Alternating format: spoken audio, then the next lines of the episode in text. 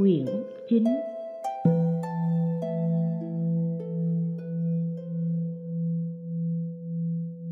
Mười sáu. Chọn bạn kết giao, gồm năm phần: lời dẫn, thiện tri thức, ác tri thức, mắc nợ, răng lỗi lầm. Mười sáu chấm một. Lời dẫn. Tột cùng của lý chỉ có thiện và ác. Xét hai con đường này thật dễ luận bàn. Sâu kín thì có tội phúc, khổ vui. Trước mắt thì có hiền ngu, vinh nhục. Thích vinh ghét nhục, theo vui bỏ khổ là tâm lý chung của tất cả chúng sinh. Con người ngày nay thích vinh mà không biết chuộng hiền, cầu phúc mà không biết tránh lỗi, cũng như gieo giống lép mà đến mùa mong được hạt chắc, cởi ngựa yếu què mà mong vượt đường xa, há chẳng phải là việc không tưởng ư? Ví như các loài chim muông, trùng, rắn, khôn ngoan còn biết nhờ gió, mượn sương, nương cao, cày xa để thành tựu việc của mình. Huống là con người, sao không nương bạn hiền để trở thành người tốt? Thế nên gần gũi bạn tốt thì danh cao đức trọng, chơi với kẻ xấu thì danh bại thân tàn. Vì vậy, phép tắc đáng quý xuất phát từ con người mẫu mực. Tâm ý có thiết tha mới giữ được tình thân. Lại như ruồi trâu, chỉ có thể bay xa trăm bước. Nhưng nếu biết đậu nhờ vào đuôi chim loan, thì bay xa cả nghìn dặm. Đó há chẳng phải là nhờ vào năng lực của đôi cánh chim loan ư? Cũng vậy, người đời đắm chìm trong đường tăm tối, không thể bước lên cõi trời người. Nhưng nếu biết nương vào uy lực của chư Phật, thì mau chứng thập địa, cùng về cõi tịnh. Mười sáu chấm hai. Thiện tri thức.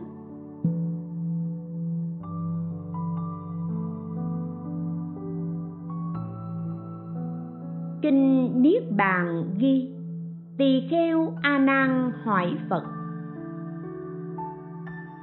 Người có phân nửa phạm hạnh có được gọi là thiện tri thức không? Đức Phật bảo: Không được. Người có đầy đủ phạm hạnh mới được gọi là thiện tri thức. Phật lại bảo: Thiện tri thức là người nói đúng pháp, thực hành đúng như lời nói. Thế nào là nói đúng như pháp, thực hành đúng như lời nói? Nghĩa là tự mình không sát sanh, dạy người không sát sanh, cho đến tự mình thực hành chính kiến, dạy người thực hành chính kiến. Nếu được như thế thì gọi là thiện tri thức chân chính. Tự mình tu tập Bồ đề, cũng dạy người tu tập Bồ đề, gọi là thiện tri thức. Tự mình tu hành chánh tính, trì giới, bố thí, đa văn, trí huệ, gọi là thiện tri thức. Thiện tri thức là người có thiện pháp. Thiện pháp là việc làm của họ không mong cầu sự an lạc cho riêng mình, mà mong cầu sự an lạc cho tất cả chúng sinh. Thấy người khác có lỗi thì không nói lỗi của họ, mà lúc nào cũng nói tốt về họ. Đây gọi là thiện tri thức. Này thiện nam tử, như mặt trăng giữa hư không, Từ ngày mồng một sáng dần cho đến ngày rằm. Cũng vậy, thiện tri thức khiến cho người học dần dần xa lìa pháp ác, tăng trưởng pháp thiện. Này thiện nam tử, nếu người nào vốn chưa có định tuệ giải thoát, giải thoát tri kiến, khi gần gũi thiện tri thức thì liền được, còn người chưa đầy đủ thì được tăng trưởng. Phật lại bảo, thiện tri thức nên quán người này nặng về tham dục hay sân nhuế, ngu si hay vọng tưởng. Nếu biết người ấy nhiều tham dục thì nên dạy cho pháp quán bất tịnh. Người nhiều sân nhuế thì nên dạy cho pháp quán từ bi. Nhiều vọng tưởng thì nên dạy cho pháp quán sổ tức. Người nhiều chấp ngã thì nên giảng giải mười tám giới. Sau khi nghe pháp, vị ấy tu hành lần lượt chứng đắc bốn pháp niệm xứ, mười hai nhân duyên, pháp noãn, đảnh, nhẫn, thế đệ nhất, cho đến các quả vị như A-la-hán, Bích Chi Phật, Bồ Tát, Phật cũng nhờ những pháp này mà thành tựu, không bị ngưng trệ. Lợi mình, lợi người, pháp và hạnh viên mãn, gọi là thiện tri thức. Nếu vị pháp sư không đầy đủ các pháp trên thì không được gọi là thiện tri thức, và người học cũng không có pháp tu hành để chứng đắc các quả vị. Cho nên luận Phật tính dẫn bài kệ trong kinh rằng, không gặp thiện tri thức, bạn xấu phá hạnh lành, như nhện rơi vào sữa, sữa ấy thành chất độc. Như vậy, thiện tri thức cần phải làm lợi ích chúng sinh một cách thật sự. Trước điều phục bản thân, sau mới dạy người, và không có mười lỗi: ít nghe, thối tâm, tán loạn, kiêu mạn, điên đảo, mong cầu, sân hận, tà hạnh, chấp ngã, ác hạnh.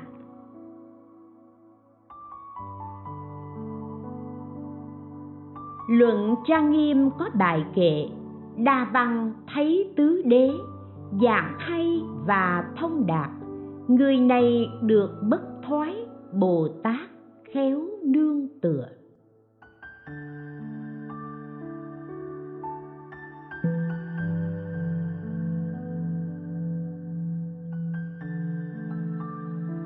Kinh Phật Bản Hành ghi, một thời Đức Phật cùng với trưởng lão Nan Đà đi đến tiệm bán hương. Thấy trong tiệm có nhiều loại hương, Đức Phật bảo trưởng lão Nan Đà, này Nan Đà, ông hãy đến lấy các loại hương trong tiệm này. Vâng lời Phật dạy, Nan Đà đến lấy. Phật lại bảo Nan Đà, ông hãy lấy ít hương để trong bàn tay, sau đó thả xuống đất. Nghe vậy, Nan Đà cầm một ít hương chốc lát rồi thả xuống đất. Đức Phật bảo, này ông tự ngửi tay xem. Vâng lời Phật, Nan Đà ngửi tay mình. Đức Phật hỏi, ông ngửi có mùi gì không? Nan Đà thưa, bạch Thế Tôn, tay con có mùi thơm kỳ diệu. Đúng vậy, đúng vậy. Nếu người gần gũi thiện tri thức, nhờ thường ở chung, tùy thuận, huân tập và thân cận, nên nhất định được tiếng tốt vang xa. Nhân việc này, Đức Phật nói kệ, nếu trong tay cầm các loại hương, hương trầm, hương hoắc cùng hương xạ, chốc lát mùi thơm thấm vào tay, gần gũi thiện tri thức cũng vậy. Đức Phật lại nói kệ, Nếu người gần gũi ác tri thức, đời này không được tiếng tốt vang. Cũng vì thân gần với bạn ác, đời sau sẽ đọa ngục A Tỳ. Nếu người gần gũi thiện tri thức, vâng làm theo những việc tốt lành, đời này tuy không được lợi lộc, nhưng sao dứt sạch nhân khổ đau. Luật tứ phần ghi, bản thân cần phải đủ bảy yếu tố. Một, làm được việc khó làm. Hai, cho được thứ khó cho. Ba, nhẫn được điều khó nhẫn. Bốn, nói với nhau điều bí mật. Năm, cùng giữ kín cho nhau. Sáu, gặp khổ không lìa bỏ. Bảy, nghèo hèn không khinh thường. Người thực hành được bảy yếu tố này là bạn tốt, nên gần gũi học tập. Trong luận Đại Trang Nghiêm, Đức Phật nói kệ: không bệnh được lợi nhất, biết đủ bậc giàu bậc nhất, bạn lành đáng gần nhất, niết bàn vui lớn nhất. Kinh Thikala Việt Lục hướng bái nghi. Thiện tri thức có bốn hạng, ngoài như oan gia, nhưng trong thì thân thiết. Hai, trước mặt thì thẳng thắn can ngăn, sau lưng thì nêu việc tốt. Ba, thấy người bị thua trong việc kiện tụng thì lo buồn và tìm cách giúp đỡ. Bốn, thấy người nghèo khổ, tâm không bỏ rơi, thường muốn giúp họ giàu có. Lại nữa, thiện tri thức cũng có bốn hạng. Một, gặp người bị oan bắt dẫn về che giấu, sau đó giải quyết thỏa đáng. Hai, gặp người bị bệnh ốm gầy thì đem về chăm sóc. Ba, hay tin bạn chết thì an táng lo liệu. Bốn, biết bạn đã mất thì đến nhà chia buồn.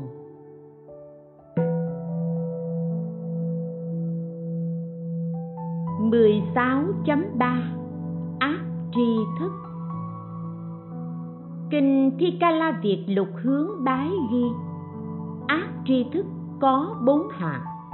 Một, trong tâm thì oán thù, nhưng ngoài gắng gượng làm ra vẻ cảm thông. Hai, trước mặt thì nói tốt, sau lưng lại nói xấu. Ba, khi có việc khẩn cấp, trước mặt người tỏ vẻ buồn khổ, nhưng sau lưng lại vui mừng. Bốn, ngoài như thân thiết, nhưng trong ngầm làm hại. Lại nữa, ác tri thức cũng có bốn hạng. Một, xúc phạm nhỏ liền giận dữ quá đáng. Hai, không chịu làm những việc đáng làm. Ba, thấy bạn gặp nạn liền lẩn tránh. Bốn, thấy bạn chết không hề quan tâm thăm viếng. Kinh Niết Bàn ghi: Đại Bồ Tát xem ác tri thức giống như voi dữ. Vì sao? Vì cả hai đều làm tổn hại thân mạng. Nhưng Đại Bồ Tát không sợ hãi voi dữ, mà rất sợ ác tri thức. Vì sao? Vì voi dữ chỉ hại thân chứ không hại tâm. Ác tri thức hại cả thân tâm. Voi dữ chỉ hại một thân, ác tri thức hại vô lượng thiện thân, vô lượng thiện tâm. Voi dữ chỉ phá hoại thân nhơ uế, ác tri thức phá hoại thân thanh tịnh và tâm thanh tịnh. Voi dữ chỉ hại nhục thân, ác tri thức phá hoại pháp thân. Người bị voi dữ giết chết thì không đọa ba đường ác, còn bị ác tri thức giết hại thì nhất định đọa ba đường ác.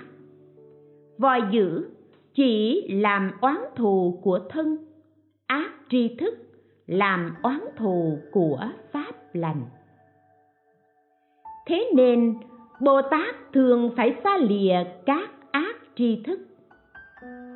Kinh Tăng Nhất A Hàm ghi, Đức Phật nói kệ: chớ gần ác tri thức, cũng đừng theo người ngu, thân cận thiện tri thức, bậc nhất trong loài người.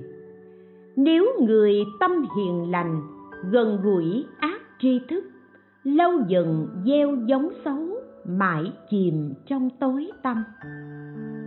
Kinh Trung A Hàm ghi, bấy giờ Đức Phật bảo các tỳ kheo: có bảy trường hợp gây thành oan gia.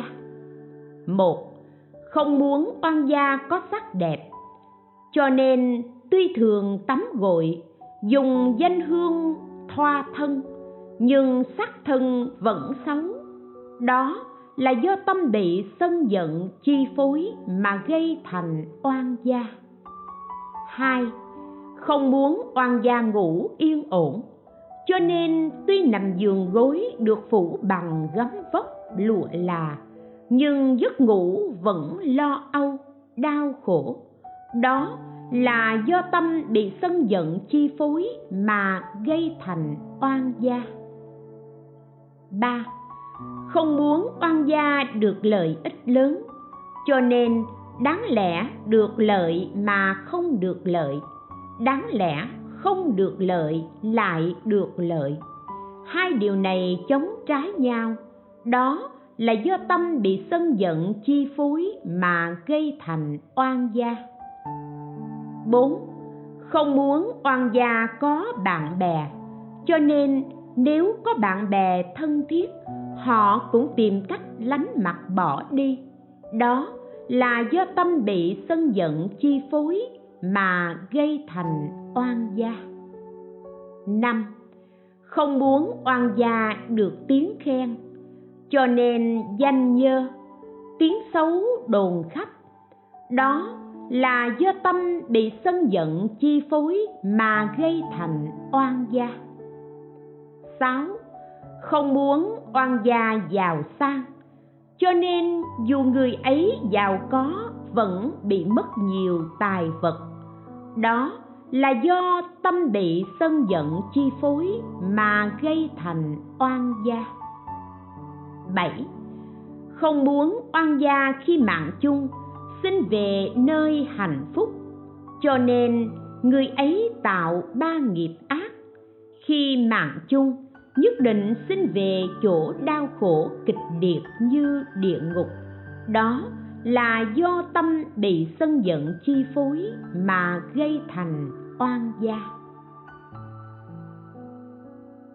Kinh A Hàm ghi, tránh xa bạn ác, thân cận bạn lành. Có bốn điều xấu không nên gần gũi, cách xa một trăm do tuần. Đó là bàn ác, chúng ác, nói nhiều, giận cười, sân giận, đánh nhau. Kinh Thiện Sinh ghi, có năm nơi không được tổ chức đàn giới là lò mổ, nhà dâm, quán rượu, cung vua, nhà của chiên Đà La. Lại có năm nghề không nên làm: bán thuốc độc, nấu rượu, đánh bạc, chơi cờ lục bát, ca múa kỹ nhạc. Kinh Bảo Vân ghi, người trì giới không được đến nhà người phá giới khất thực. Luận Kim Cương Tiên ghi, người xuất gia không được đến lò mổ, quán rượu, nhà dâm, nơi có voi dữ, chó dữ. Khất thực cũng không được thường tới lui thân cận. Kinh Đại Phương Quảng Tổng Trì ghi, Đức Phật bảo: này thiện nam tử, sau khi ta diệt độ, nếu vị pháp sư nào theo sở thích của người nghe mà khéo thuyết pháp cho họ, có thể khiến cho Bồ Tát học kinh điển Đại Thừa và các đại chúng phát mảy may tâm hoan hỷ, cho đến cảm động rơi một giọt nước mắt, nên biết đó đều là nhờ thần lực của Phật. Nếu có người ngu si, thật chẳng phải Bồ Tát mà tự xưng là Bồ Tát, rồi phỉ báng Bồ Tát chân thật và các pháp Bồ Tát ấy thực hành, lại nói rằng người ấy đâu có biết gì, đâu có hiểu gì. Nếu đây kia hòa hợp thì có thể giữ gìn và lưu truyền giáo pháp của ta. Nếu đây kia trái nghịch thì chính pháp không được lưu truyền. Người phỉ báng chính pháp này mắc tội rất lớn, đọa vào ba đường ác, thật khó ra khỏi. Nếu có người ngu không tin nhận lời Phật dạy, cho dù đọc tụng cả nghìn bộ kinh điển Đại Thừa hoặc giảng nói khiến người chứng được tứ thiền, nhưng vì tội phỉ báng người khác nên phải chịu đau đớn cùng cực trong bảy mươi kiếp. Huống gì người ngu si kia thật không hiểu biết, lại còn cống cao ngã mạn cho đến phỉ báng một bài kệ bốn câu, người này phải đọa địa ngục, vĩnh viễn không được gặp Phật. Do kẻ kia nhìn người phát tâm Bồ Đề bằng con mắt hung dữ nên chịu quả báo không có mắt, là do phỉ báng người phát tâm Bồ Đề bằng lời độc ác nên chịu quả báo không lưỡi. Kinh Hiền Ngu ghi: thuở xưa khi Phật còn tại thế, Tỳ Kheo Ni Vi Diệu đã chứng quả A La Hán, kể cho ni chúng nghe quả báo của các nghiệp thiện và ác mà mình đã tạo đời trước. Tỳ Kheo Ni kể: vào thời quá khứ, có ông trưởng giả rất giàu nhưng không có con, nên ông cưới một người vợ nhỏ và rất mực thương yêu. Thời gian sau, cô ta sinh được một đứa bé trai, người chồng càng yêu thương hơn, nhìn hoài không chán. Thấy vậy, người vợ lớn ganh ghét thầm nghĩ: đứa bé này lớn lên sẽ nối nghiệp nhà, ta đây khó nhọc cất chứa có ích gì, chi bằng giết nó đi. Suy nghĩ như vậy, bà ta lấy kim chích vào đầu đứa bé. Đứa bé chết. Vợ nhỏ nghi là do vợ lớn giết con mình, liền hỏi: bà giết con tôi ư? Người vợ lớn cho là không có quả báo tội phúc nên thề rằng: nếu tôi giết con bà thì đời đời chồng tôi bị rắn cắn chết, con tôi bị nước trôi, sói cắn, còn tôi tự ăn thịt con và hiển đời sẽ bị chôn sống. Cha mẹ tôi ở nhà bị lửa thiêu đốt mà chết hết. Phát lời thề xong, bà ta mạng chung. Do giết đứa bé ấy nên bà bị rơi vào địa ngục, chịu khổ cùng cực. Hết tội địa ngục, bà xin làm nữ phạm chí trong loài người. Dần dần khôn lớn, gả chồng, sinh được một đứa con. Sau bà mang thai đứa thứ hai, năm tháng đã đủ, gần đến kỳ sinh. Một hôm, bà cùng với chồng về thăm cha mẹ. Đi được nửa đường, bà đau bụng liền sinh. Đêm ấy, hai vợ chồng nghỉ dưới gốc cây, người chồng ngủ riêng. Nay đã đến lúc chịu quả báo như lời thề của bà trước đây.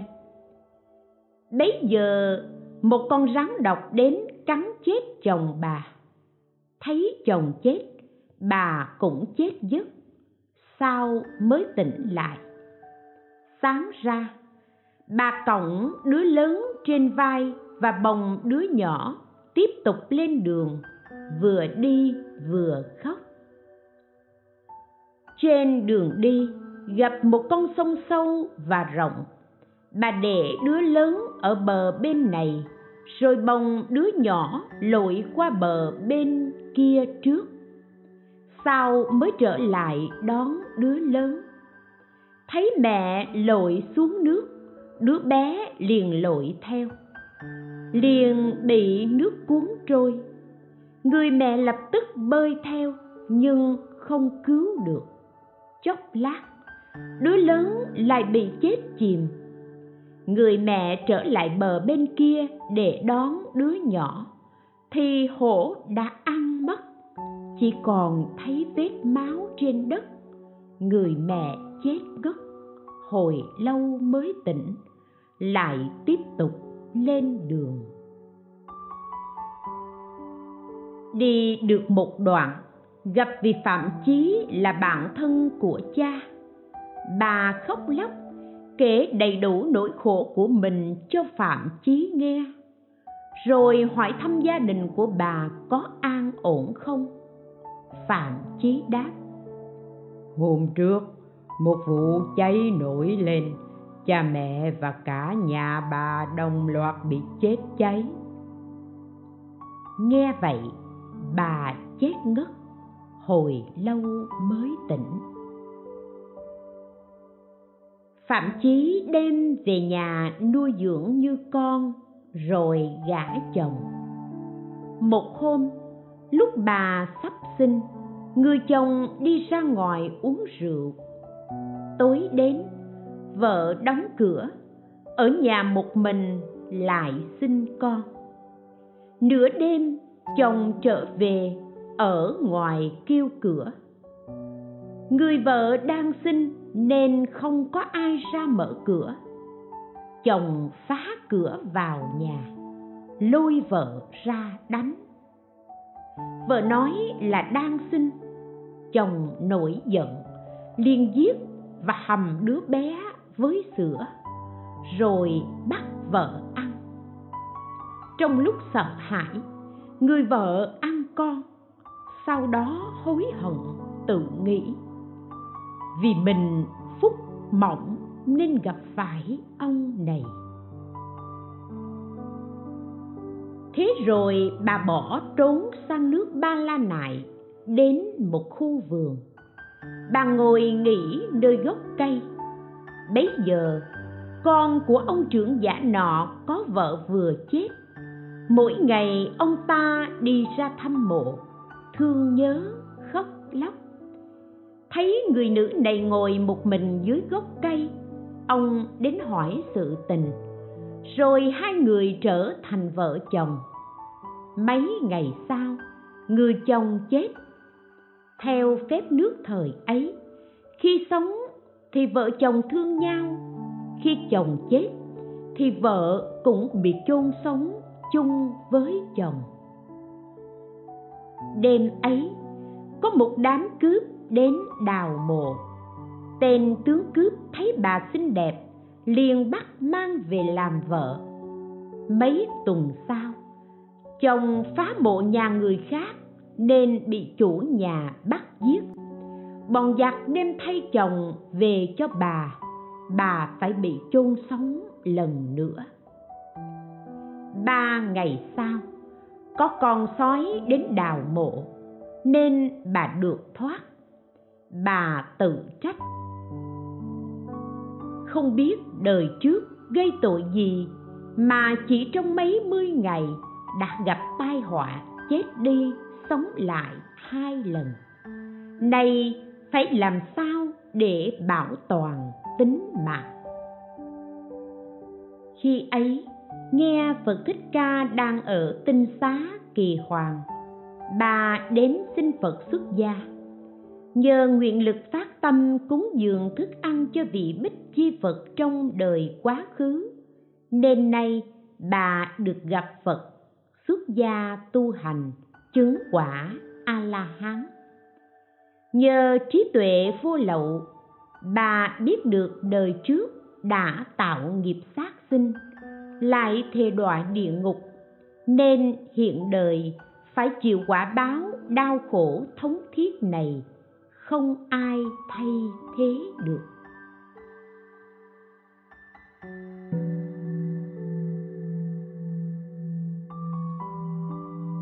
Tỳ Kheo Ni Vi Diệu tự nói: người vợ lớn trước đây chính là tôi. Tuy chứng quả A-la-hán, nhưng tôi thường đau nhức như bị kim sắt nóng châm từ đỉnh đầu xuống chân, ngày đêm đau đớn không thể chịu nổi. Tai họa rành rành như thế, không hề sai chạy. Trong luận Nhập Đại Thừa, Bồ Tát Kiên Huệ nói kệ: phỉ báng Pháp Đại Thừa, nhất định đọa đường ác, thiêu đốt thật thống khổ, tội báo thật như thế. Nếu ra khỏi địa ngục lại phải chịu dư báo, các căn không đầy đủ, trọn không được nghe Pháp. Nếu được nghe diệu Pháp thì xin lòng phỉ báng, do nhân phỉ báng này lại rơi vào địa ngục.